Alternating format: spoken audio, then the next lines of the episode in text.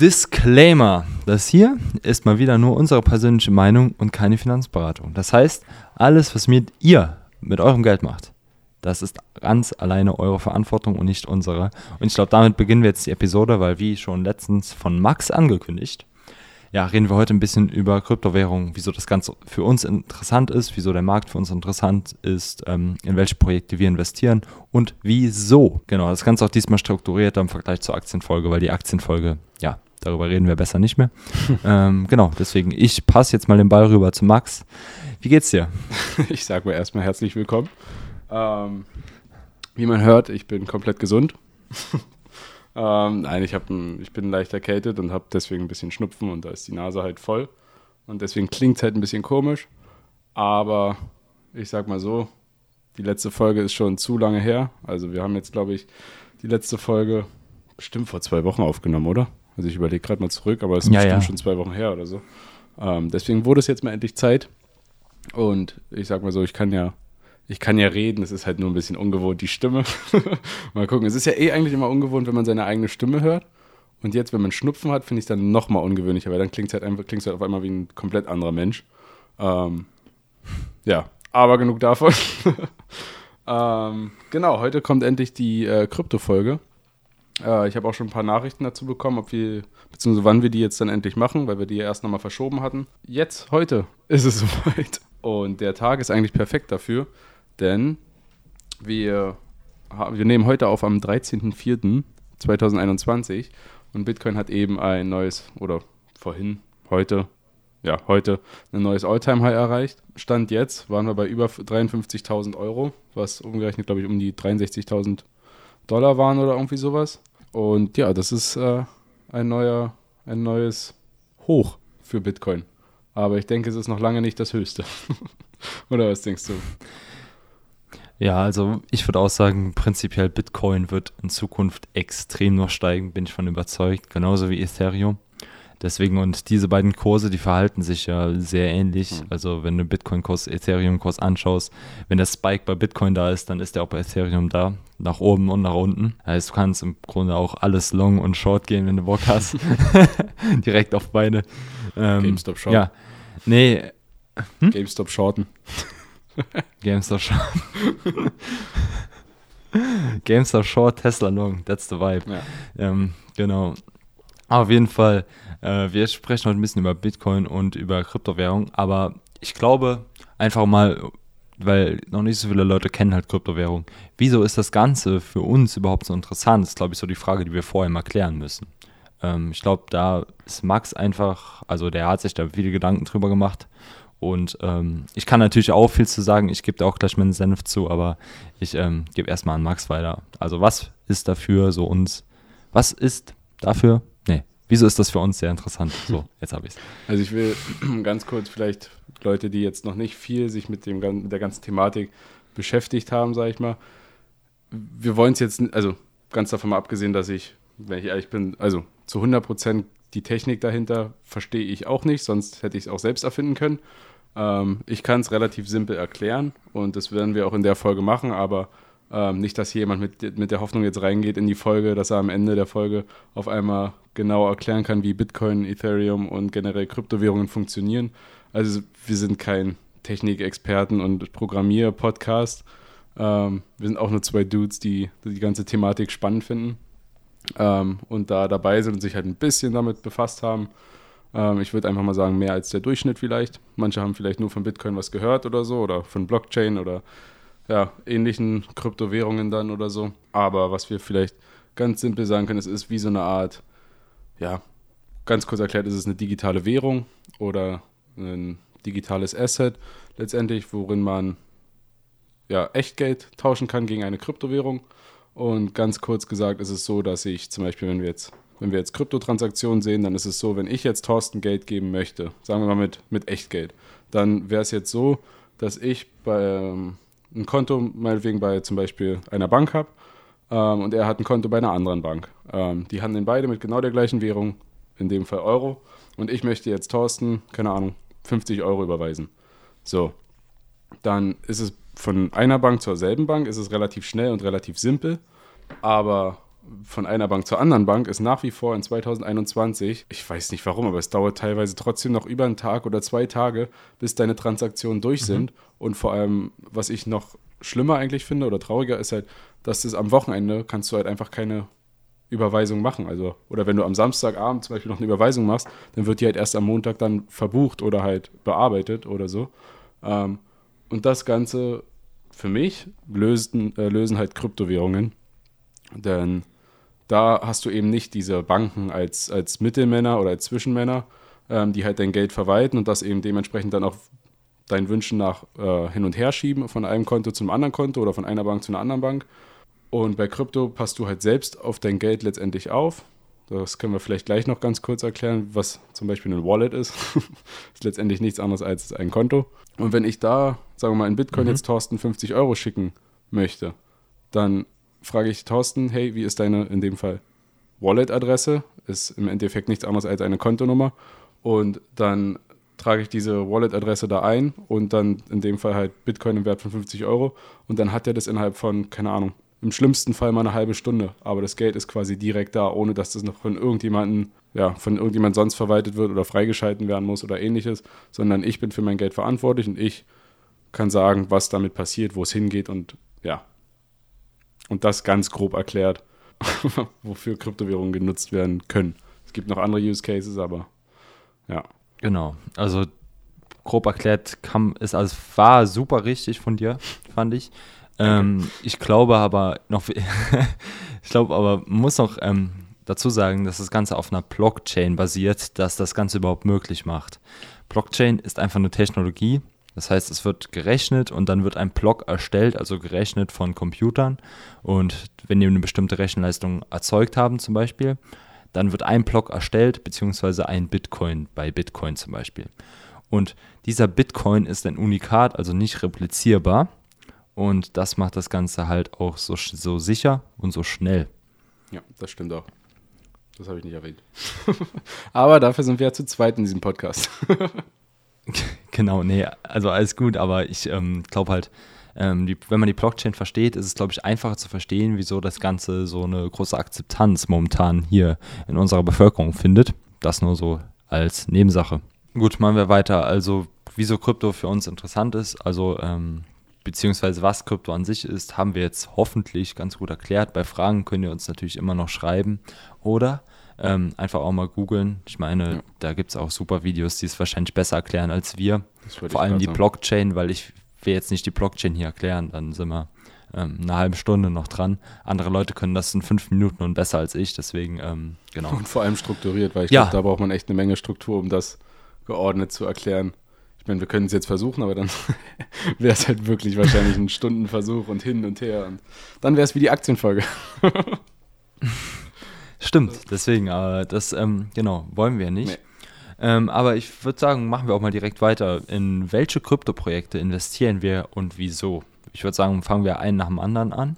Ähm, machen wir eins nach dem anderen. Max, in welche bist du investiert und wieso? Und ähm, ja. Ja, also ich, äh, ja, das erste ist der Klassiker, an dem wir es quasi gerade so ein bisschen halb erklärt haben, und zwar Bitcoin.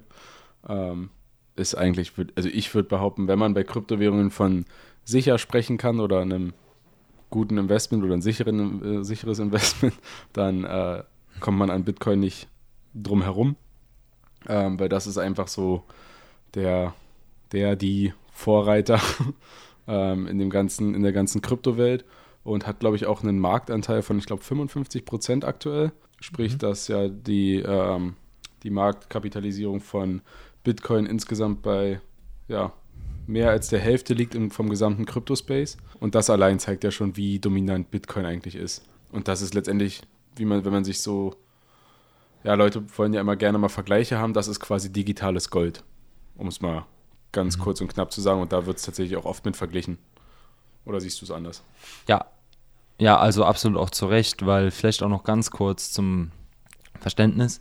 Bitcoin ist eine Währung beziehungsweise eine Wertanlage, die nur in einer bestimmten Stückzahl produziert werden kann. Weil ich weiß jetzt nicht genau, wie viele, aber ich glaube 23 Millionen, liege ich da richtig, Max? Ich 21. Warte, ich, ich recherchiere mal schnell, ich ja, frage mal schnell die Regie. Ja, gut, fragt kurz die Regie. Auf jeden Fall, es dürfen nur eine bestimmte Anzahl Bitcoins gemeint werden, das heißt produziert werden.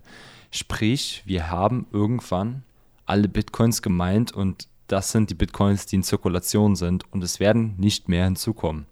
Wenn man jetzt das vergleicht mit der Federal Reserve oder so oder der EZB, Euro, Europäischen Zentralbank, die einfach Geldnoten drucken können, dann ja, ist das schon ein sehr großer gravierender Unterschied, weil die EZB kann einfach Geld drucken, wann sie will und Bitcoin halt nicht. Das heißt, es können nur eine bestimmte Anzahl Bitcoin ja, erstellt werden und bei Euros ist es halt umgekehrt, es kann unendlich viele Euros geben. Das ist, glaube ich, so ähm, die Sache, weshalb es auch gerne mit Gold verglichen wird, weil Gold halt auch etwas Rares ist und Gold gibt es auch nur in einer bestimmten Menge auf dieser Erde. Ja, also ich höre gerade von der Regie, ja, es sind 21 Millionen Bitcoin, die es weltweit oder im Crypto-Space gibt. Ähm, und man kann. Grüß gehen raus an die Regie, Max. Danke, ich gebe es weiter. Ähm, und ähm, ich glaube, es ist momentan so, dass knapp 80 Prozent davon schon generiert wurden ähm, oder gemeint wurden. Äh, und man kann tatsächlich sogar ausrechnen, ähm, muss ich mal gucken, ob ich die Quelle dafür finde. Ähm, man kann ausrechnen, wann diese 21 Millionen Bitcoins gemeint wurden und das liegt wohl ungefähr im Jahr 2120, glaube ich, ich bin mir da gerade nicht ganz sicher, aber auf jeden Fall 2100 irgendwas. Also mal sehen, kriege ich noch mit dann auf jeden Fall. Dann machen wir da auch noch eine Podcast-Folge. ähm, aber was ich gerade noch sagen wollte, kurz zum Thema äh, Gelddrucken und so, dass viele sagen ja immer so, dass äh, der ganze Crypto-Space und sowas ja auch alles nur, keine Ahnung, Humbug ist und, und äh, irgendwie so, man hat halt nichts, nichts Greifbares und so.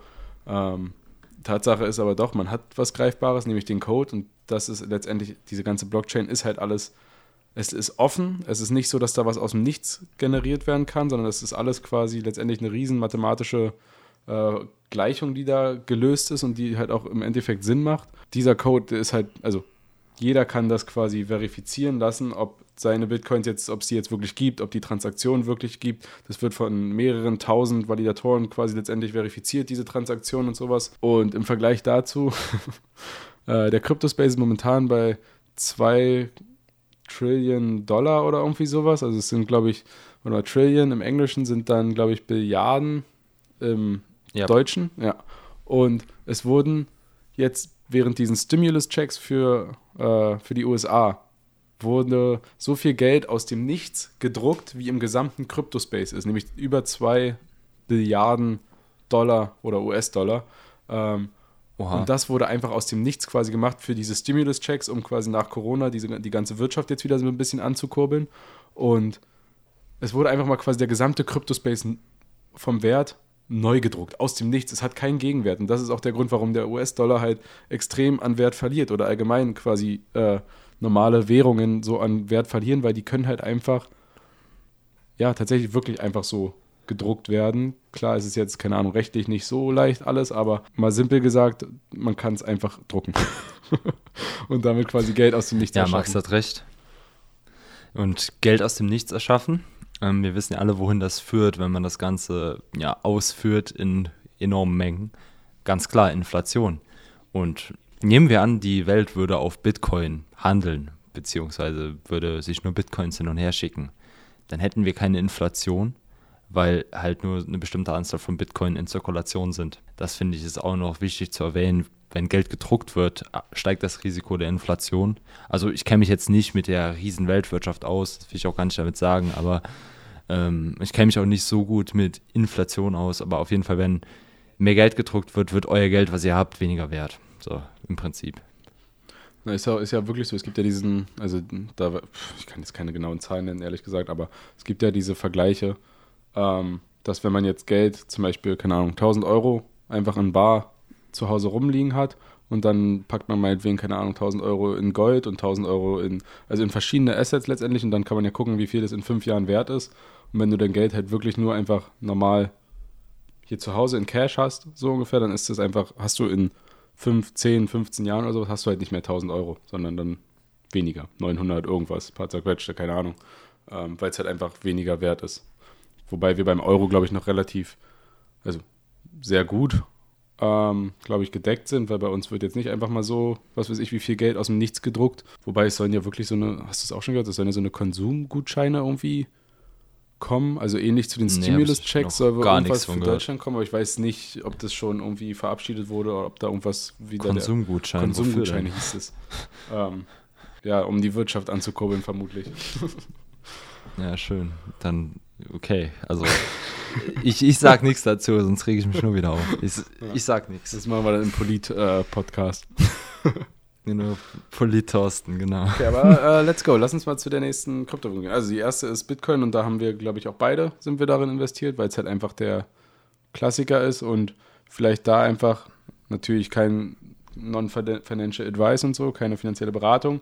Ähm, aber wenn jemand sich, wenn man jemand starten möchte im Kryptobereich und einfach einen Einstieg sucht, dann ist Bitcoin in meiner Meinung, meiner Meinung nach der solideste Einstieg. Vor allem, wenn man, also wenn man jetzt davon ausgeht, dass man äh, sein Geld darin länger investieren möchte. Wenn du jetzt davon ausgehst, dass du dein Geld reinmachst und dann hast du 0,000 irgendwas Bitcoin und du denkst dann, du bist morgen gleich Multimillionär oder sowas, äh, dann lass die Finger davon, weil das wirst du nicht. Und darum geht es auch da gar nicht in, in, der ganzen Sache. Ja, also wenn man schnell reich werden will, dann lass die Finger davon, weil ich glaube, da, wenn man sich da nicht wirklich oder keine Lust hat, sich damit doll zu befassen, dann verbrennst du dir eher die Finger und dein Geld als alles andere. Und das bringt nun wirklich gar keinem was.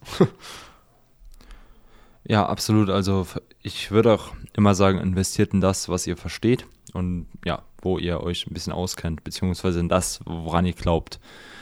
Ähm, sprich, ich bin natürlich auch in Bitcoin investiert ähm, und ja, genau, dementsprechend Bitcoin ist eine Investition, die ich auch sehr sicher mittlerweile finde, weil auch ganz viele größere Unternehmen, zum Beispiel Tesla, PayPal, Square, ähm, um mal ein paar zu nennen, oder auch größere Banken. Ich glaube, wer war es? Ähm, JP Morgan?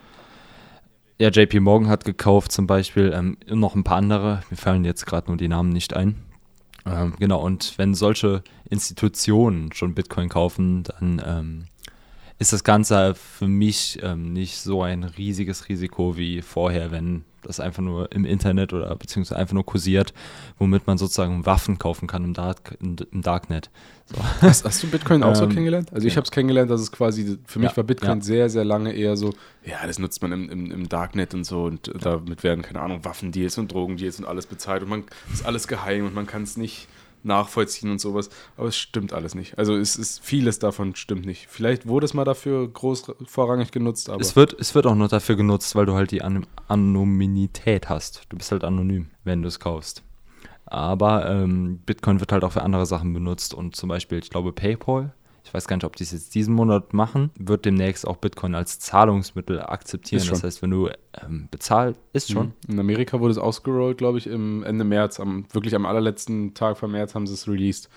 Ähm, aber da muss ich sagen, war ich ein bisschen enttäuscht, weil ähm, ich dachte, dass dann quasi Shops oder halt ja, Händler können ähm, Bitcoin als Zahlungsmittel akzeptieren und halten dann halt mhm. Bitcoin. Sie können an sich das als Zahlungsmittel mehr oder weniger akzeptieren, aber PayPal wandelt das alles automatisch zurück um in, in echt, also in normales Geld quasi. Und das finde ich ein bisschen schade, weil es wäre cooler, wenn Händler dann halt natürlich auch Bitcoins sammeln würden oder Ethereum oder Litecoin oder Bitcoin Cash. Das sind die vier Kryptowährungen, die du da momentan nutzen kannst.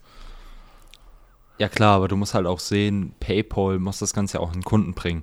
Und ich sage jetzt mal, 99,9% aller Online-Shops nutzen noch die Fiat-Währung als ja. Zahlungsmittel, beziehungsweise ähm, du, wenn du was kaufen willst, musst du in Fiat-Währung bezahlen. Und wenn PayPal der Mittelmann ist ähm, und du aber nur Bitcoins besitzt und keine Euros, dann wandelt PayPal es halt für dich als Konsument recht convenient um. Ja. Was ich von PayPal eigentlich sehr clever finde, weil ähm, die es dem Konsumenten und dem Verkäufer einfacher machen.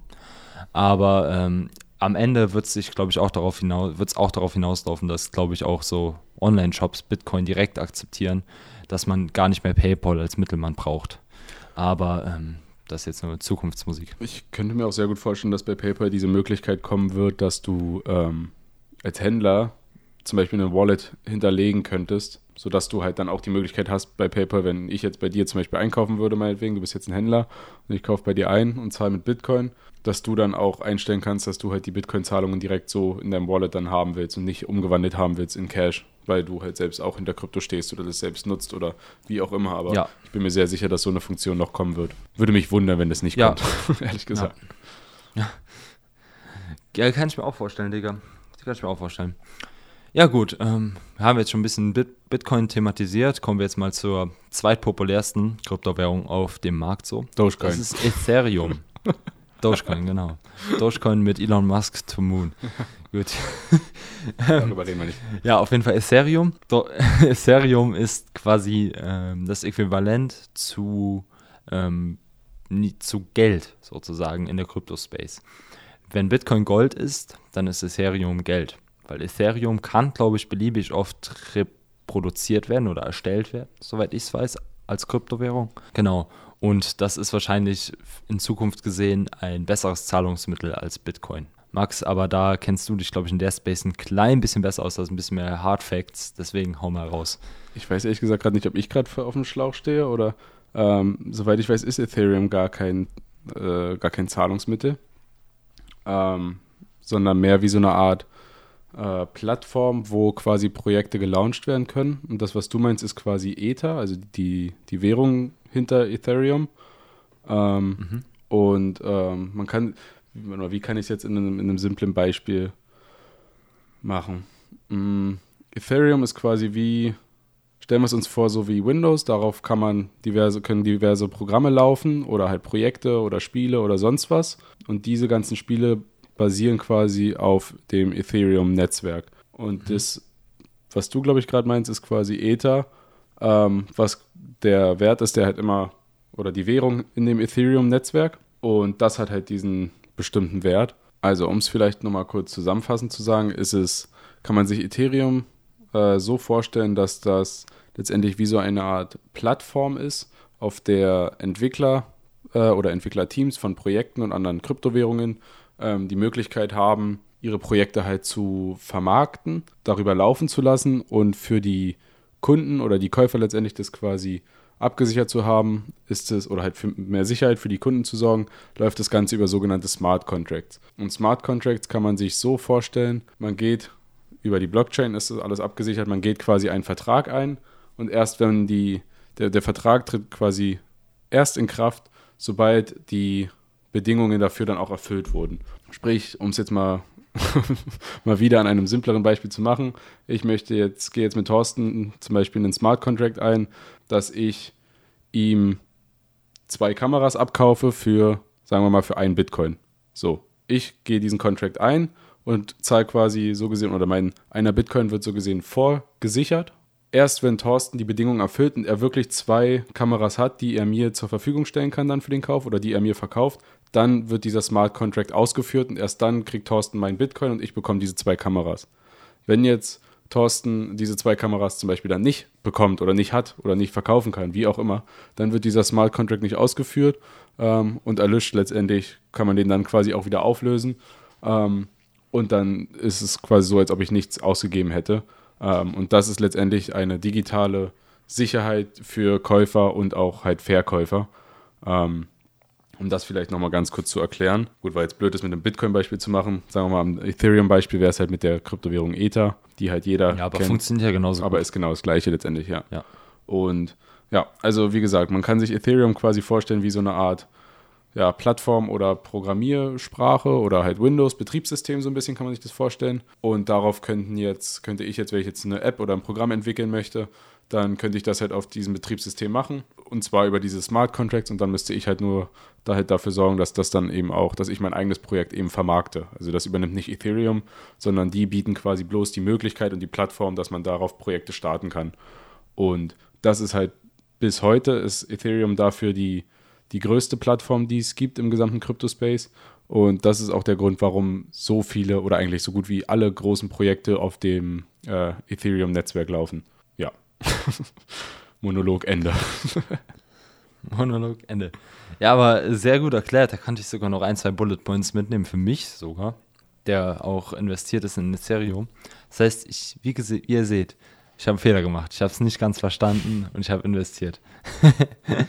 ja, nee, ist ja alles gut, aber ich bin von Ethereum auch super überzeugt, weil auch, wie gesagt, Institutionen haben es mal wieder gekauft und es ist etwas, ähm, was sehr, eine sehr praktische Anwendung in der Welt hat, wie Max zum Beispiel auch hier an einem Beispiel erklärt hat. Ja, Dann sind wir so schon bei, bei Nummer 3, oder? Du bist investiert, ich bin investiert in Bitcoin und Ethereum jeweils. Richtig. Also genau.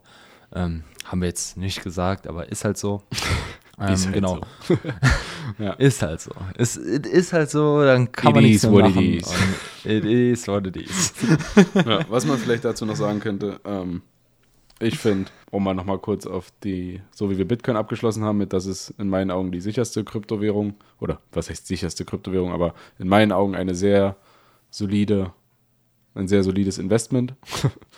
finde ich, ist Ethereum quasi auch eine sehr gute Möglichkeit, sein Geld anzulegen oder zu investieren und damit auch dem Ethereum-Netzwerk letztendlich zu helfen ähm, oder das, das Projekt letztendlich auch oder die Plattform zu unterstützen. Ja, also ich bin gespannt, wo wir ich meine, wir nehmen die Folge jetzt im April auf. Ich bin echt gespannt, wo wir letztendlich, im, sagen wir mal, im Dezember oder sagen wir mal, es reicht ja schon eigentlich in einem halben Jahr, bin ich schon voll gespannt, wo wir da stehen und vor allem, Digga, wie viele Nutzer Digga. wir auch haben.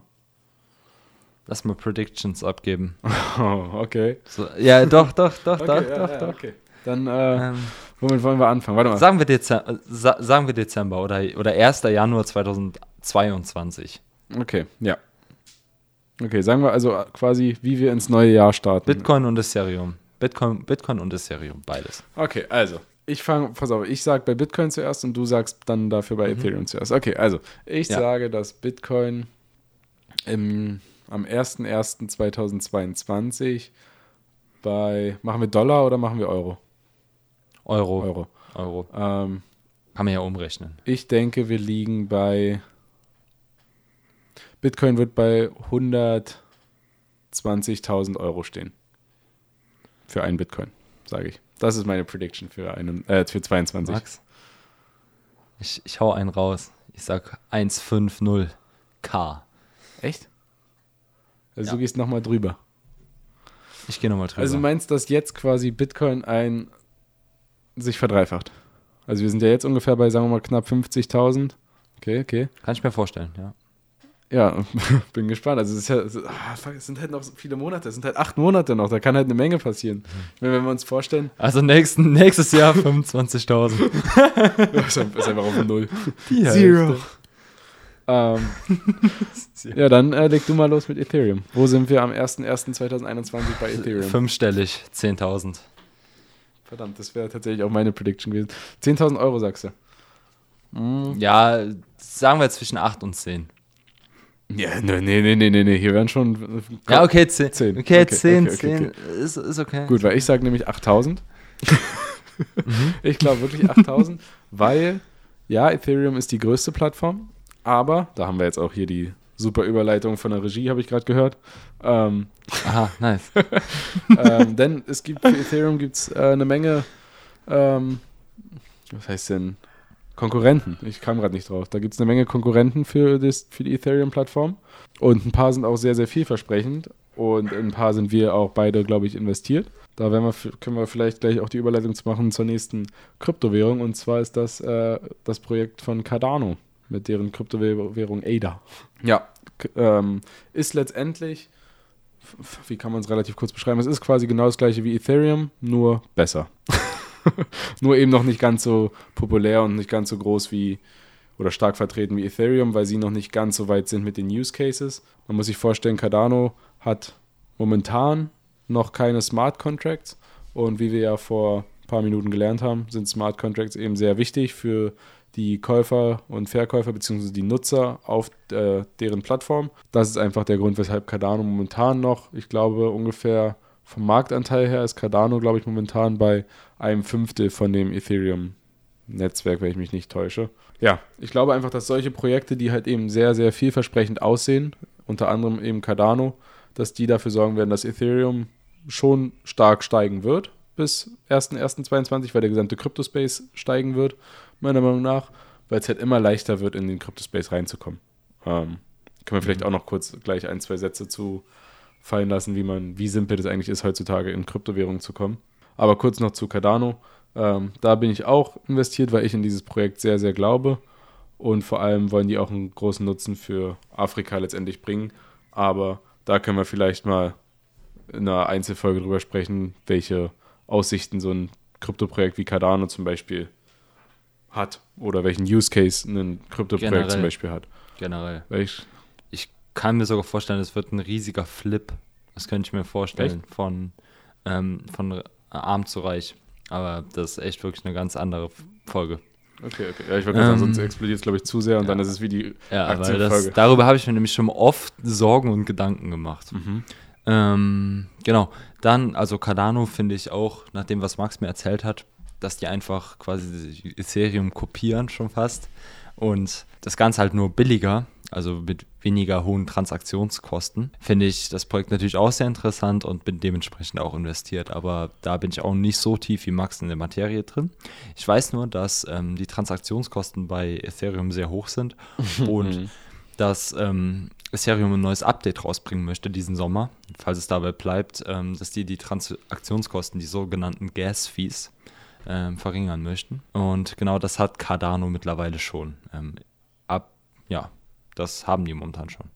Bin ich da richtig, Max? Ja, weil es ist einfach letztendlich gut, ohne jetzt wieder zu technisch zu werden. Ich glaube, jemand, der noch nichts mit dem Crypto-Space zu tun hat, der wird voll verwirrt sein. Aber ähm, Ethereum ist genau das gleiche wie Bitcoin. Ähm, es muss gemeint werden, sprich, es läuft über Rechenleistung und es läuft über Proof of Work äh, oder dem sogenannten Proof of Work-Verfahren. Und das ist ganz kurz gesagt quasi das Mining, sprich, dass Rechenleistung gebraucht wird für alle Transaktionen. Deswegen kommt es sehr schnell an ein großes, ähm, halt an ein Limit und deswegen werden die ganzen Transaktionskosten eben richtig teuer, weil halt das ganze Netzwerk dann überlastet ist. Was aber auch damit zusammenhängt, ist, dass Proof of Work nie dafür gedacht war, für viele Transaktionen oder für schnelle Transaktionen äh, gedacht war. Und das ist einfach, ja, dass viele Leute sich darüber halt aufregen, aber Ethereum und Bitcoin sind halt nicht dafür gedacht, dass man viele Transaktionen machen kann oder es als Zahlungsmittel nutzen kann, ja. sondern es ist letztendlich, ja, es ist, es ist einfach nicht dafür gemacht. Punkt. Ähm, und Cardano ist quasi ein anderes Verfahren, und zwar das sogenannte Proof of Stake Verfahren. Und das ist eben, das braucht nicht so viel Rechenleistung und demnach sind auch die ganzen ähm, die ganzen Kosten, die verbundenen Transaktionskosten oder Netzwerkkosten sind eben deutlich, deutlich geringer. Also wir reden da bei Ethereum momentan im Schnitt bei bestimmt, bei einer Transaktion reden wir gerade von 100 bis 200 Dollar. Und bei Cardano reden wir, glaube ich, momentan bei 1 bis 2 Euro oder sowas für, so, für eine Transaktion. Und das ist halt einfach mal das Hundertfache weniger. Du musst halt auch sehen, durch ähm, die geringere Rechenleistung von Cardano ähm, ist das natürlich auch was Positives für die Umwelt. Für alle Leute, die jetzt sagen, ich kaufe kein Bitcoin und kein Ethereum, weil das schlecht für die Umwelt ist. Ja, da muss man aber zum Vergleich dann auch mal das äh, momentane gesamte Finanzsystem sehen. Ja, absolut. ja, ja, natürlich. Das, ja, das, das war ja eine Anspielung darauf. da gebe ich dir recht.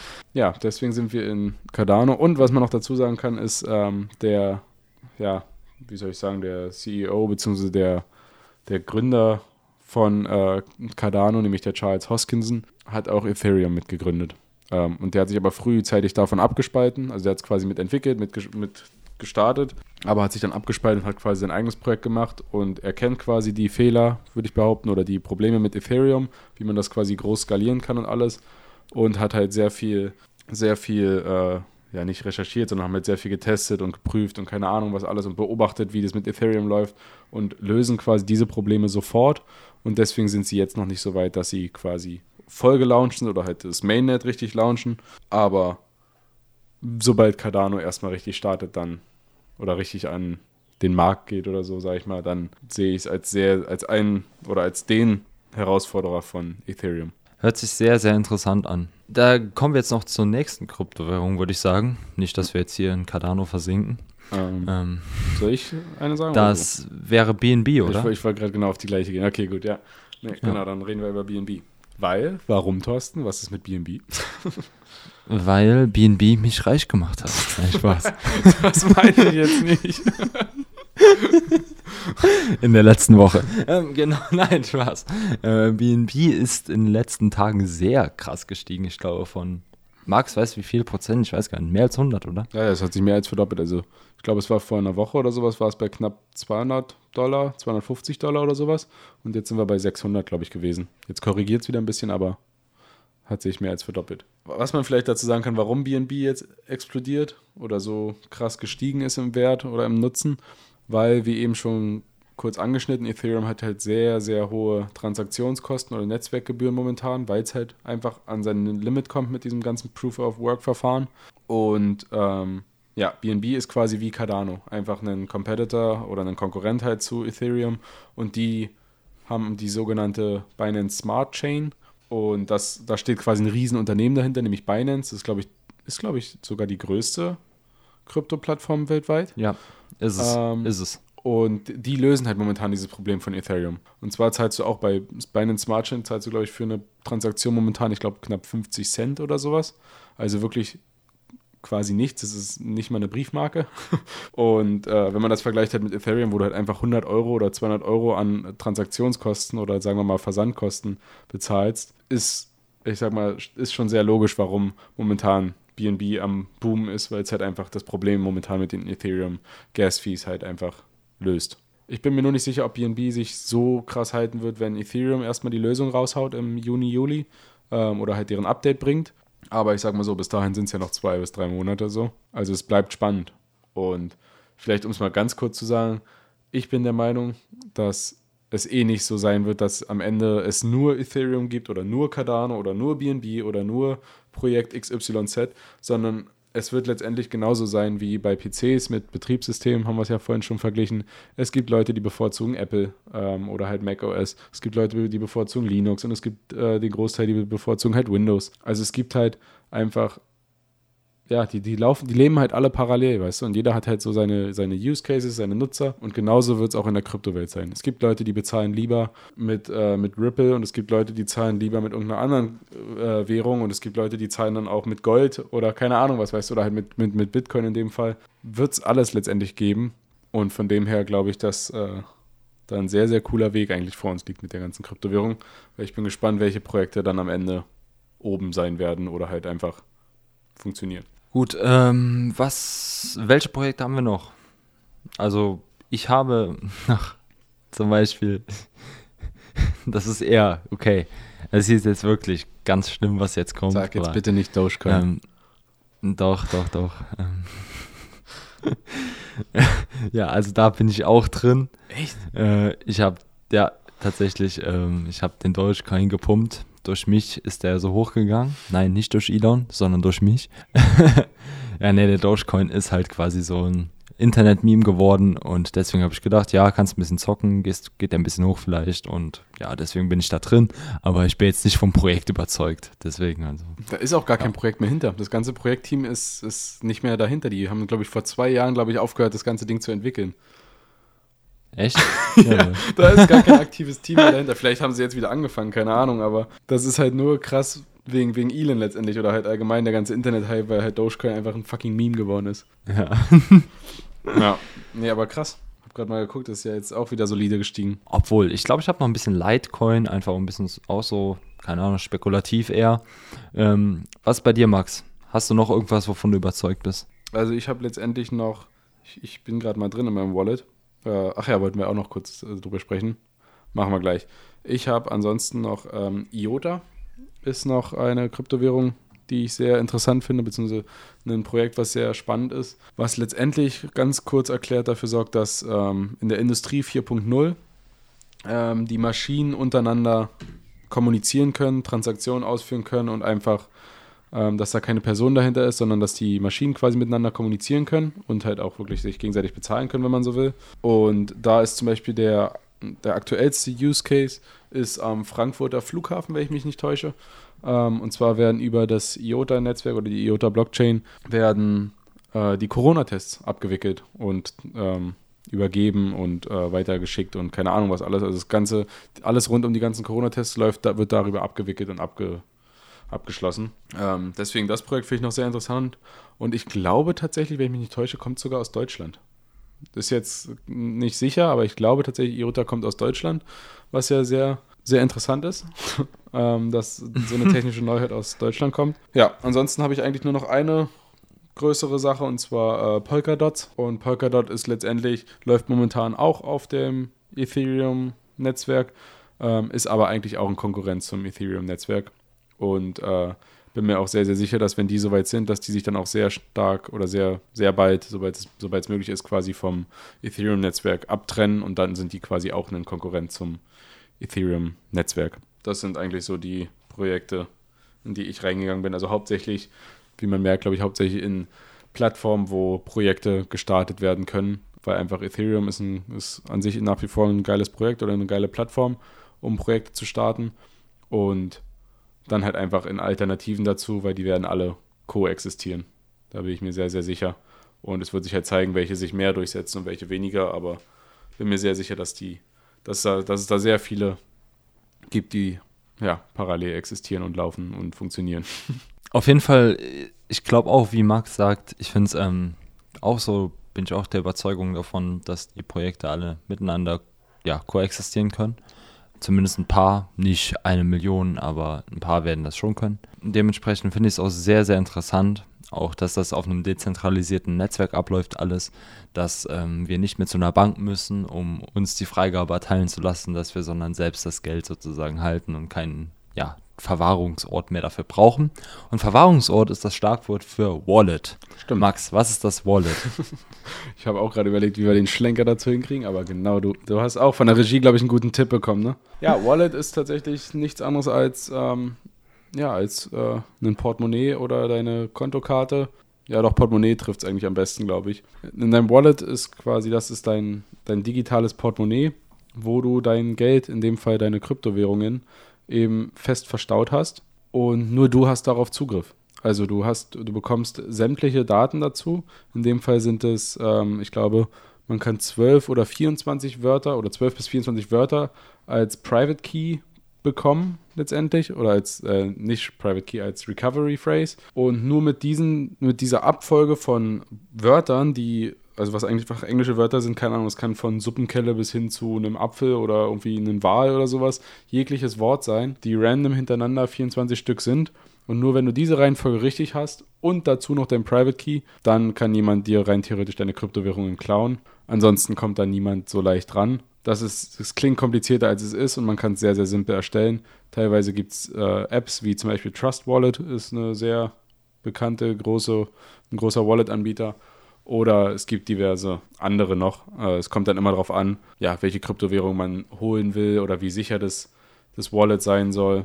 Aber ganz grundlegend ist, solange du deine, deine Recovery Phrase hast und deine Private Key oder dein Private Key, sind es deine Kryptowährungen. Und es gibt so ein, es gibt so ein Sprichwort in, in, im Crypto-Space, not your keys, uh, not your crypto. Und das ist tatsächlich auch Realität. Wenn du irgendwo auf einem Exchange, da kommen wir gleich, quasi eine Art Börse, wo man sich Kryptowährungen kaufen kann, wie zum Beispiel Binance oder im Deutschen jetzt nehmen wir mal Bison. Wenn du dir da ein Konto erstellst und Kryptowährungen kaufst, dann liegen die bei der jeweiligen Firma auf, den, auf deren Wallet. Ähm, es gibt Firmen, wo es anders ist, wo du dein eigenes Wallet hast, äh, zum Beispiel Bitwala. Ähm, aber jetzt, wenn wir es mal am Beispiel von Bison machen oder von Binance, da hast du nicht direkt einen Wallet. Und sprich, wenn ich mir jetzt bei Binance, sage ich mal, einen Bitcoin kaufe, dann liegt dieser Bitcoin bei Binance und nicht bei mir in meinem Wallet. Und um letztendlich an meinen Bitcoin zu kommen, müsste ich mir einen Wallet erstellen und könnte mir dann aber ganz simpel über Binance den Bitcoin einfach auszahlen lassen in mein Wallet. Dann ist es meiner. Aber solange der auf diesem Exchange liegt oder in dieser Börse, ähm, ist er zwar auf dem Papier meins, aber nicht technisch in meinem Wallet. ich glaube, ich bin viel zu weit ausge, ausge Nee, also ich fand das, das war gut erklärt. Also ähm, wenn der liegt halt entweder auf deren Wallet oder auf deinem Wallet, was nicht heißt, dass du zum Beispiel, wenn man sich Bitcoin zum Beispiel auf Binance kauft, kann man sich den übertragen lassen auf sein eigenes Hardware-Wallet. Und das ist nicht, dass es, dass wenn du das Geld da Binance gibst oder Bison oder wie auch immer, dass die auf einmal dein Geld haben und die komplette Kontrolle darüber haben. Also ich glaube da nicht, dass da irgendeine Verwirrung entsteht. Ähm, das ist immer noch euer Bitcoin und euer, ähm, beziehungsweise euer Geld, was da liegt. Aber wenn ihr den Bitcoin zu 1000% sicher haben wollt, dann auf dem Hardware-Wallet bei euch zu Hause. Und dann auf jeden Fall das Wichtigste ist, gebt niemanden, also ich meine wirklich niemandem, die Keys weiter. Also den Private Key und auch deine, Reco deine Recovery Phrases, also diese 24 mhm. Wörter oder 12 Wörter. Ja. Denn ansonsten kann deine Kryptowährung oder deine Kryptowährung schneller weg sein, als du gucken kannst. Äh, und das will ja niemand ja, niemand gibt ja auch einem, also ganz ehrlich, wenn, wenn, ich nehme an, wir haben ja alle noch ein Konto. Du gibst auch nicht deine Kontodaten, deine Login-Daten fürs Online-Banking. Oder dein PIN. Ich mein, macht man das nicht. Ist dasselbe. Das ist genau das gleiche. Ja, ja, macht man nicht. Und vielleicht können wir dann dazu noch ganz kurz sagen, weil wir es ja eben angeschnitten haben, Exchanges. Exchanges oder eben ja, Kryptobörsen sind im Endeffekt nichts anderes ja. als ich erstelle mir ein Konto. Bei Bison läuft es zum Beispiel so, da steht, glaube ich, die Börse Stuttgart dahinter. Ich erstelle mir ein Konto, das läuft dann über die Solaris Bank. Also es ist so, als ob ich mir ein ganz normales Konto erstelle. Ähm, das wird dann auch nur für mich erstellt. Und dann zahle ich da zum Beispiel ähm, ganz normal per Überweisung, zahle ich jetzt von meinem normalen Konto, zahle ich 200 Euro auf dieses Konto. Und sobald das Geld da drauf ist, kann ich dann mit diesem Guthaben, was ich auf dem Konto habe, kann ich mir dann Kryptowährungen kaufen. Und das, daher kommt auch der Name, nämlich diese Exchanges, weil du tauschst quasi dein, deine Fiat-Währung, also Euro, Dollar, was auch immer für eine Währung, zahlt, äh, tauschst du quasi um in eine Kryptowährung oder in mehrere Kryptowährungen oder in was auch immer da. Aber das ja. ist ganz kurz erklärt, wie man, ja, wie man an Kryptowährungen kommt oder was Exchanges sind. Ja, bin ich bei dir, ähm, kann ich so unterschreiben, würde ich auch so sagen. Ja, ähm, das ist jetzt schon sehr viel über ähm, Krypto gewesen bisher. Ähm, kurze Frage noch. Wie lange hast du vor, ähm, deine Kryptowährung zu halten? Machst du das abhängig vom Markt oder was sind da so momentan deine Gedanken zu? Ähm, also ich, ich sag mal ehrlich, also die will ich auf jeden Fall. Weil ich nehme an, viele Leute wollen das wissen. Mhm. Also, also, ich bin die jetzt. Die fragen ja immer, wie lange hältst du? Ich bin jetzt nicht so Team, äh, ich werde die ich, ich halte die jetzt nur eine Woche oder, oder, keine Ahnung, ein paar Monate oder sowas und verkaufe dann direkt. Ähm, ich denke schon, dass ich hier, dass ich bei, bei, mir persönlich über einen Zeitraum von mehreren Jahren spreche. Ähm, Ob es jetzt dabei dann fünf Jahre, zehn Jahre sind oder 20 Jahre, das weiß ich jetzt ehrlich gesagt noch nicht. Und mache ich tatsächlich auch davon abhängig, ob ich jemals irgendwie an das Geld rankommen muss. Oder halt rankommen muss im, im Sinne von, ich brauche mein Geld quasi in, in echt jetzt, weil ich keine Ahnung, Miete bezahlen muss oder weil ich mir irgendwas kaufen will oder sowas. Es sei denn, vielleicht kann ich ja irgendwann auch mit Kryptowährungen Miete bezahlen. vielleicht kommen wir da ja auch noch hin. Also, mein Plan ja, ist es. 2050 ist es. Mein Plan ist es, die lange zu halten und nicht oder nicht so schnell wieder rauszunehmen. Ähm, das Einzige, was ich jetzt schon weiß, was ich mal gucken, entweder dieses Jahr oder nächstes Jahr machen werde, ist, ähm, ich werde auf jeden Fall meine das Geld, was ich reingesteckt habe, werde ich vermutlich auch wieder zum Großteil halt wieder rausholen. Einfach, dass ich mein, mein Geld an sich wieder draußen habe, beziehungsweise wenn ich es brauche, wieder draußen habe. Sagen wir mal, jetzt zum Beispiel lebe ich ja davon als Selbstständiger, dass ich Aufträge habe oder Projekte habe, womit ich halt mein monatliches Geld verdiene. Und wenn wir jetzt, sage ich mal, ich komme im, meinetwegen jetzt im Mai, habe ich jetzt auf einmal keinen Auftrag, ich, nicht, ich verdiene nicht einen Cent oder sowas, dann habe ich halt nach wie vor meine Kryptowährungen und dann hole ich mir halt da meine, keine Ahnung, ein paar hundert Euro raus, die ich halt für den Monat brauche und ähm, ja, dann ist es für mich auch nicht so wild, weil ich weiß, dass ich gut bisher damit gut gefahren mit den Kryptowährungen. Aber ja, ansonsten ist der Plan eher, die lange zu halten. Und bei dir? Ja, also Value Investing, also bin ich glaube ich auch bei dir. Ich will die auch eher lange halten. Was weiß ich, ob es jetzt drei, fünf oder zehn Jahre sind. Aber ich möchte auch eine gewisse Rendite in den drei, fünf oder zehn Jahren erzielen. Ist klar. Ähm, ganz klar. Aber wie gesagt, wozu ist Geld da? Für, zum Leben. Ganz einfach. Das zum Leben und Freiheit für mich. Deswegen, wenn ich irgendwann eine gewisse Freiheit habe, ähm, dann werde ich das Geld rausnehmen zum Leben. Und ist generell auch für die Anfänger auch immer ganz gut, wenn man riesen Rendite gemacht hat.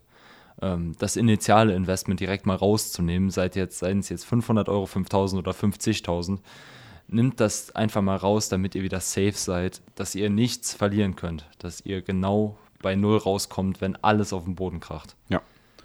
Weil das darf man natürlich auch nicht vergessen. Es gab auch schon Wirtschaftscrashes oder halt Börsencrashes und alles oder auch Inflation. Also es gab schon oft in der, in der Geschichte, sag ich mal, der Welt, gab es schon oft die, den Fall, dass halt Geld auf einmal nichts mehr wert war oder dass auf einmal, auf einmal sehr viele Menschen sehr viel Geld verloren haben oder dass ein ganzer Markt zusammengebrochen ist. Und das kann im Crypto-Space auch passieren. Also es ist nichts Sicheres und deswegen sagt auch jeder halt Non-Financial Advice, weil man weiß nicht, ob der Kurs nächste Woche höher ist oder weiter unten, weil wenn man das wüsste, dann wären wir alle wahrscheinlich reich oder halt eben niemand, je nachdem, wie man es nimmt. Ja. Aber es kann genauso gut auch wirklich crashen und man muss halt einfach für sich selbst abwiegen, wie viel Geld habe ich zur Verfügung, wie viel möchte ich investieren und kann ich es auch, könnte ich es auch verkraften, wenn das Geld jetzt weg wäre. Denn sind wir ganz ehrlich, es kann auch einfach sein, dass es nächste Woche weg ist. Ähm, es kann aber auch sein, dass es nächste Woche doppelt so viel wert ist. Es geht halt in alle möglichen Richtungen und man muss sich halt einfach ja, darüber bewusst sein, welches Geld man zur Verfügung hat, welches man nutzen kann.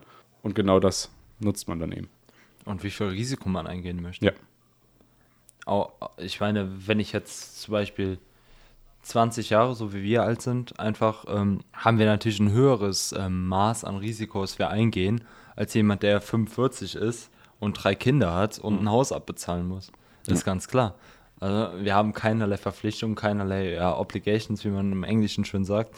Das heißt, wir können so riskant spielen, andere können es nicht. Deswegen würde ich, egal wie alt ihr seid, hört nie einfach blind auf andere. Das ist situationsabhängig. Eure Situation ist andere als, ist anders als die von, ja, von Max nebenan. Oder aus der Regie. Oder aus der Regie, genau. Also, das sind auch so Sachen, die wir eigentlich ähm, bei der Aktienfolge direkt schon mal klären hätten müssen. Hm. Das ja. muss halt einfach jedem bewusst sein. Aber ich glaube, dass, also, bin auch der Meinung, also, klar, es gibt viele, die gehen jetzt in die ganze Kryptowelt rein und denken halt, wie wir es halt am Anfang schon gesagt haben, die kaufen sich dann für 50 Euro Bitcoin ähm, oder halt einen Bruchteil von dem Bitcoin äh, und denken dann zwei Wochen später sind sie halt reich, weil halt es wirklich viele Videos auch im Netz gibt oder halt Berichte, wo es halt so war, dass die halt sehr schnell sehr reich geworden sind. Aber die haben halt auch einfach früh zum Beispiel in Bitcoin investiert. Ich meine, für mich war Bitcoin immer creepy ähm, oder halt gefährlich oder nur im mhm. Darknet und sowas. Und ja, klar kann ich mich jetzt ärgern, dass ich, keine Ahnung, im Jahr 2010 noch nicht in Bitcoin investiert habe. Aber wenn ich ehrlich zu mir selbst bin, hätte ich auch damals nicht das, vermutlich nicht das Geld und auch nicht den Mut gehabt, da rein zu investieren, weil damals war es ja noch komplett schwerer, da ranzukommen. Und vor allem äh, wusste man da ja quasi noch gar nicht, in welche Richtung sich das entwickelt oder ob es eben wirklich nur dieses illegale, äh, illegale Geld letztendlich wird oder sowas oder was das überhaupt ist oder ob die mein Geld dann klauen oder keine Ahnung was. Sprich, die Leute, die halt da das Risiko gewählt haben und da rein investiert haben, die wurden halt belohnt, aber es hätte halt auch genauso gut weg sein können. Und da muss man sich einfach bewusst drüber sein. Ganz ehrlich, ähm, ich bei, bin ich voll bei dir. Ich für mich war Bitcoin hatte immer, habe ich immer mit so Abzocker assoziiert so ein bisschen, ganz ehrlich. So Leute, die, keine Ahnung, äh, ja, hier macht Bit Bitcoin, da habe ich immer an Daytrading gedacht und an ja. Leute, die dein Geld aus der Tasche ziehen wollen. Aber dabei ist es das ja gar nicht. Ähm, dann habe ich irgendwann mal ein YouTube-Video gesehen, das gesagt hat, Bitcoin könnte sozusagen der Gegenpol zu einer Inflation sein. Oder wenn man mit Bitcoin handeln würde, wäre das ähm, ja, gegen eine Inflation gut. Und da bin ich dann irgendwie aufmerksam geworden und dann wirklich nur ein paar Tage später habe ich ähm, angefangen zu in investieren, weil ich einfach das Prinzip der ähm, Begrenztheit, der Knappheit einfach so toll fand. Und dadurch bin ich auch, by the way, in diese Crypto-Space ein bisschen reingefloatet. Ja, das ist so, deswegen, ähm, aber ich habe früher auch alles Negative damit assoziiert. Und deswegen würde ich euch sagen, ähm, macht euch euer eigenes Bild. Und ja, mehr kann ich dazu jetzt auch nicht mehr sagen. Max, bist du eingefroren? Ich war gerade kurz weg. Jetzt bin ich wieder da. Ah, gut. Sorry, hast du was gefragt? Ich war gerade wieder kurz weg. Irgendwie. Nee, ich, ich habe gar nichts gesagt. Also ich hatte gerade den Satz beendet und that's it. Ähm, die Regie hat mir gerade Wort gegeben, dass wir die Abschlussrubriken mal machen sollen. habe ich, hab ich auch gehört von der Regie, ja. Ja. ähm, die Inspiration, der Gedanke und der Moment der Woche. Max, magst du anfangen mit der Inspiration? Die Inspiration der Woche. Ja, kann ich vielleicht kurz äh, sagen, ich bin momentan dabei, meine Webseite und auch mein generelles, meinen generellen Look, sag ich mal, oder Bildstil zu überarbeiten. Ähm, also aus fotografischer Sicht. Da habe ich so, bin ich gerade dabei, mein, mein Logo bzw. meinen Schriftzug halt ähm, neu zu gestalten. Ich habe es ja schon am Anfang kurz vor der Folge mal kurz gezeigt. Ähm, und meine Inspiration der Woche ist tatsächlich äh, André Jocelyn oder Jocelyn. Super also wirklich ein sehr starker Fotograf und auch Künstler in meinen Augen, der mich eigentlich, eigentlich gefühlt täglich oder halt jede Woche mehrfach halt äh, mega inspiriert mit seiner Arbeit.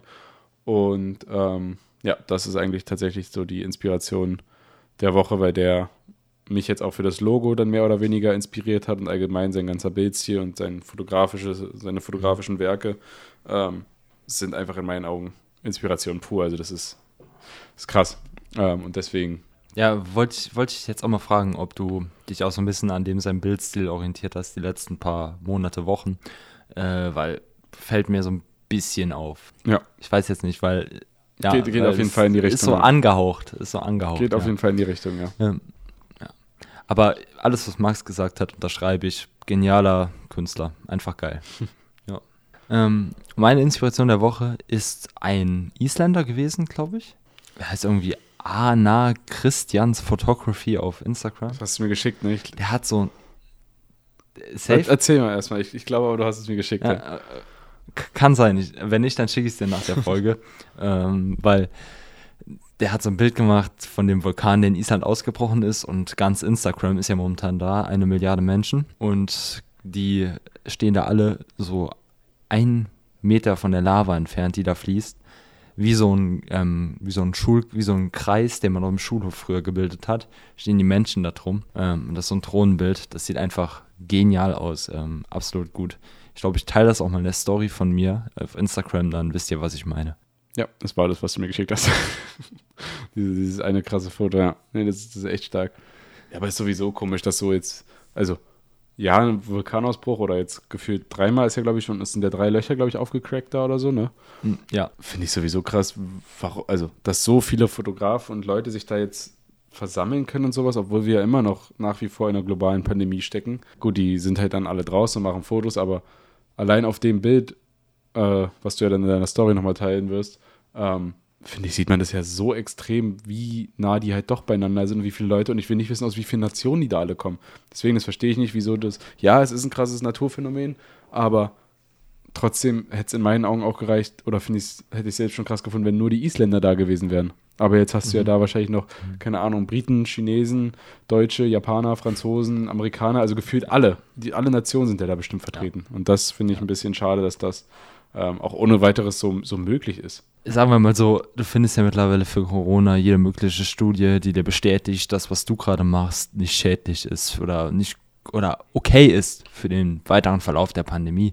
Und darauf, ähm, das ist einfach eine riesen ähm, Verzerrung der ähm, Realität und der Fakten momentan, die da draußen ist. Das heißt, diese ganzen Verschwörungstheoretiker, die sind halt ja auf dem Vormarsch dadurch auch weil es halt unabhängige Studien leider auch gibt, die halt ähm, ja, entsprechend nicht ähm, ja, gefördert werden oder auch gefördert werden, ich weiß es nicht auf jeden Fall die halt entsprechend dir das sagen, was du hören willst. Du findest immer eine Studie, die dir das bestätigt. Genau, und dadurch glaube ich halt, ähm, machen dann Leute vor allem, was sie wollen. Und das ist halt auch die, so die Sache, wieso wir hier in Deutschland nichts auf die Kette bekommen, was Corona angeht, weil wir ja noch warten können mit dem Impfen laut einer Studie, weil ähm, Schulen ja nichts ähm, mit dem Infektionsgeschehen zu tun haben, weil ähm, Betriebe ja auch nichts damit zu tun haben. Aber private Treffen. Ich meine, wo ist der Unterschied, wenn sich Leute im Büro treffen oder in der Schule? Im Vergleich zu, wenn sie sich privat treffen. Ich meine, im Büro haben sie auch keine Maske an. In der Schule haben sie zwar eine an, aber im Büro haben sie keine Maske an. So, ganz ehrlich. Wo, da, da ist kein Unterschied. Da, das, ah, okay, ich schweife ab. Ich schweife ab. ich wollte gerade ähm. kurz sagen, äh, ich glaube, wir gehen zu sehr ins Politische und das ist, glaube ja. ich. Ja, nee, auf jeden Fall. Ähm, ja, vom Politischen abgesehen, du findest jede Studie oder du findest immer einen Typen, der dir das Gefühl gibt, dass das, was du gerade machst, richtig ist und dementsprechend kannst du quasi machen, die Leute machen, was sie wollen und finden irgendeinen Weg, sich zu rechtfertigen. Ob es jetzt gut ist für die Gesellschaft oder nicht. Hm. Ja, genau. Alright, Thorsten. Und das bringt mich zum Lösungs... Ähm, ja, Vorschlag, der auch gleichzeitig mein Gedanke der Woche ist. Und zwar looking forward und not backward. Nach vorne schauen, nicht zurückgucken.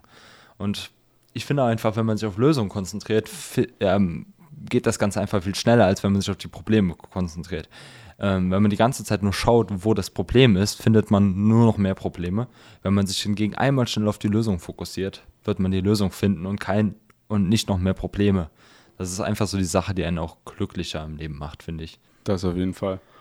Und ich habe tatsächlich, also ja, doch, ist schon ähnlich nach der letzten Folge wurde ich auch, wenn ich es komisch fand, dass ich darauf dann daraufhin gefragt wurde. Mein Gedanke der Woche geht in, in die Richtung, dass man Entscheidungen, die man getroffen hat, egal in welcher Natur oder in welche Richtung die gehen, ähm, dass man die nicht bereut ähm, oder nicht bereuen soll, weil es halt einfach keinen Sinn macht. Ähm, denn es ist in der Vergangenheit und wie ich es in der letzten Folge auch schon gesagt hatte, wie soll man denn, also in meinen Augen macht es keinen Sinn, wie ich Entscheidungen bereuen soll, die ich damals getroffen habe ähm, und die sich damals für mich halt richtig angefühlt haben. Deswegen ähm, stehe ich auch, ist das mein Gedanke der Woche, weil ich da in der Hinsicht halt Fragen bekommen hatte, ob ich denn jetzt meinen Schritt bereue, weil ich jetzt ja einen halben Monat quasi schon ähm, selbstständig bin und ich kann jetzt klipp und klar sagen, nein, habe ich nicht und werde ich auch nicht, ähm, weil es einfach keinen Sinn macht, Sachen zu bereuen. Ähm, ja. Und das schließt ja eigentlich oder knüpft ja genau daran an, was du gesagt hast, nämlich nicht nach hinten schauen, sondern nach vorne. Denn die Entscheidung hast du nun mal getroffen und demnach kannst du daran auch nichts mehr ändern. Also ist halt nun mal ja. so. Äh, ich bin auch immer ein Fan davon, so, ich weiß nicht, ähm, Gary V, kennst du ja auch auf ja. Instagram, ähm, der sagt immer, bei dieser Frage, ähm, ob man irgendwas bereut oder nicht, sagt er immer, gut, du könntest die andere Entscheidung ähm, genommen haben, zum Beispiel weiter bei deiner Arbeit zu bleiben oder ähm, bei dir jetzt zum Beispiel weiter bei deiner Arbeit zu bleiben und dann hättest du vom Bus überfahren werden können, weißt du? Du, du weißt nicht, was wirklich die richtige Entscheidung ist, weil so Events halt immer passieren können. Das heißt, du kannst immer irgendwie unvorhergesehen ich sage jetzt mal, sterben oder irgendwer anders in deinem Umfeld, dem kann es nicht gut gehen, aufgrund deiner Entscheidung. Deswegen, du weißt die Alternative nicht. Und die Alternative scheint meistens gar nicht so attraktiv oder soll gar nicht so attraktiv sein, weil du die Alternative nicht weißt. Du weißt nicht, ob es gut oder schlecht wird. Ja, oder gewesen, was, gewesen ich, wäre. Was, glaube ich, die meisten dann denken, ist, ähm, wenn man jetzt im Nachhinein, wenn ich jetzt das Wissen habe mit der Entscheidung, okay, ich habe jetzt gekündigt und bin jetzt selbstständig unterwegs, ich weiß nicht, wie es gewesen wäre, wenn ich jetzt nicht gekündigt hätte und angestellt geblieben wäre. Dann hätte ich vielleicht auch genau das Gleiche gedacht, so nach dem Motto, hätte ich mal das und das gemacht oder hätte ich mal das und das nicht gemacht. Ähm, egal für welchen Weg man sich entscheidet, über den anderen Weg nachzudenken bringt nichts, weil man ist diesen Weg nicht gegangen. Und Richtig. damit ist er weg. Richtig. Jawohl. Dein Moment der Woche, Max? Hast du direkt einen Moment der Woche? Ich muss mal kurz zurück überlegen, was bei mir diese Woche so ging. Ja, also ich hätte einen. Und zwar, ähm, wir haben ja bei mir in der Firma, wo ich noch arbeite, wo ich arbeite, da haben wir die Webseite gelauncht von uns. Und da habe ich mal gesehen, wie viel ich eigentlich da gemacht habe und wie viel auch coole Sachen ich da eigentlich gemacht habe. Und da bin ich dann schon ein bisschen stolz drauf. Und das ähm, hat mich auch schon ein bisschen happy gemacht. Ich finde es auch eine sehr geile Webseite, also an unsere Webdesigner Props. Auch Props von mir. Ich habe es ja vorhin schon gesagt also nicht in der Folge, aber vor der Folge habe ich ja schon gesagt, dass ich die Webseite sehr, sehr cool finde, weil Thorsten hatte die heute auch in der Story. Ist schon sehr, sehr nice. Ich, ich finde sie, ich find sie mega cool und ähm, ja, halt diese Projekte als References, die wir da drauf haben, da habe ich halt sehr viel auch mitgewirkt und mitgeholfen. Ist natürlich eine Teamarbeit gewesen, ganz klar. Aber ähm, bin ich halt echt stolz drauf, kann ich so sagen. Und ähm, generell ähm, kurze Werbung in der Sache wir suchen da noch ein paar ähm, Leute. Falls ihr Interesse habt, euch da zu bewerben, könnt ihr das gerne machen. Ähm, die Website habe ich, glaube ich, im Link, Swipe-Up-Link in der Story damals gepostet. Und ich hatte auch schon mal ein paar Direct-Messages bekommen von Leuten, die ähm, gefragt haben, wie ich so zu dem Job da gekommen bin. Und ja, so, genau so. Einfach auf Webseiten von Agenturen schauen und sich bewerben. Ja, kommen wir mal zu meinem äh, Moment der Woche. Und der ist relativ unspektakulär, wenn man so will. Aber mhm. wir wohnen ja jetzt mittlerweile seit, ja, bisschen über einem Monat in der neuen Wohnung hier. Und man könnte meinen, dass wir schon alles gestrichen haben und alles äh, fertig gemacht haben in der Wohnung. Ähm, haben wir nicht. und jetzt äh, vor ein paar Tagen, ich glaube vor zwei oder drei Tagen, kam auf einmal so der Moment, wo wir dann gesagt haben, nee, okay, komm, jetzt, jetzt machen wir mal endlich. Und jetzt haben wir dann zum Beispiel das Wohnzimmer fertig gestrichen. Wir haben äh, hier im Arbeitszimmer haben wir nochmal gestrichen. Ähm, und allgemein quasi einfach mal jetzt angefangen, die Wohnung auf Vordermann zu bringen, sodass man hier auch endlich mal die Wohnung einrichtet, vorankommt und so. Und da würde ich behaupten, das war mein Moment der Woche, wo ich dann, wo es auf einmal Klick gemacht hat, so nach dem Motto, nee, jetzt, jetzt, jetzt geht's mal los, jetzt machen wir mal was, so ungefähr. Ähm, Geil. Ja, das war, also war quasi ein Motivationsschub, war mein Moment der Woche.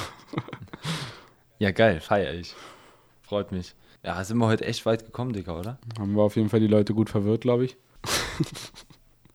also, ich denke, da war für jeden was dabei, der im Crypto-Space, der Angst davor hat oder der schon mehr drinsteckt oder keine Ahnung was.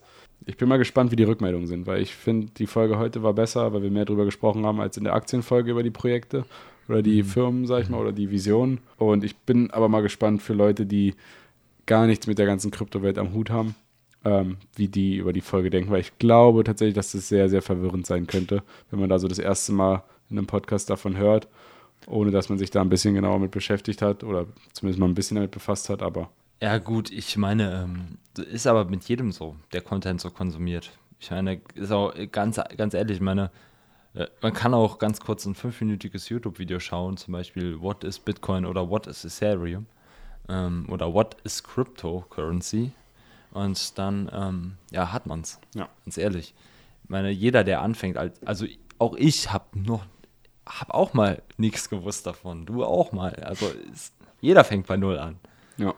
Everybody starts somewhere. Ja, sollen wir schon mal ein bisschen, ähm, keine Ahnung, darüber la labern, was wir noch in der nächsten Folge machen? Ich würde zumindest, ich würde nicht teasern, was wir in der nächsten Folge machen, aber ich würde zumindest so viel verraten, dass wir, dass es nicht mehr so extrem wird wie die Aktien- und Krypto-Folgen. Die haben wir jetzt nur gemacht, weil es ja auch gewünscht wurde ähm, und weil ich es persönlich auch ja. immer ziemlich spannend finde, worin Leute halt so investiert haben. Deswegen haben wir die beiden Folgen jetzt äh, gemacht. Ähm, wir können ja in die, da in die Richtung quasi die Entwarnung geben, dass die nächsten Folgen nicht so portfoliolastig sind oder in was wir investiert haben oder keine Ahnung was, sondern die nächsten Folgen drehen sich dann eher um, ja, vermutlich um uns, um unsere Projekte, um unser Vorhaben und alles Mögliche rund um das, rund um kreative Arbeit oder Selbstständigkeit oder was auch immer. Aber ich würde auch sagen, wir müssen nochmal nächste Folge was ähm, ein bisschen in der Creative Space mäßig Richtung machen. Ja. Weil ich habe ja, ich muss ja echt sagen, ich hatte jetzt so ein paar letzten, ähm, letzten Wochen so ein bisschen, ein bisschen so ein, oder letzten Monaten so ein bisschen so ein Down. Ich habe nicht so Bock gehabt, irgendwas zu kreieren. Aber sobald irgendwie das Wetter besser wird und sobald irgendwie ein bisschen Farbe in die Landschaft kommt oder ein bisschen was passiert einfach und nicht alles grau und Winter ist, dann, ähm, ja, muss ich sagen, äh, kommt der Creative Spark wieder. Ja, auf jeden Fall. Ist ja generell, sobald die Sonne rauskommt, finde ich. Dann auf einmal ist man auf einmal ja, wieder safe, so voll motiviert, voll wach und hat voll Bock, einfach irgendwas zu machen. Ja, mate, Digga, sowas von. Ja, gut, ähm, dann danke fürs Zuhören. Ich würde sagen, wir sehen uns in der nächsten Folge wieder. Macht's gut, habt noch einen genialen Tag und ciao, ciao. Ciao.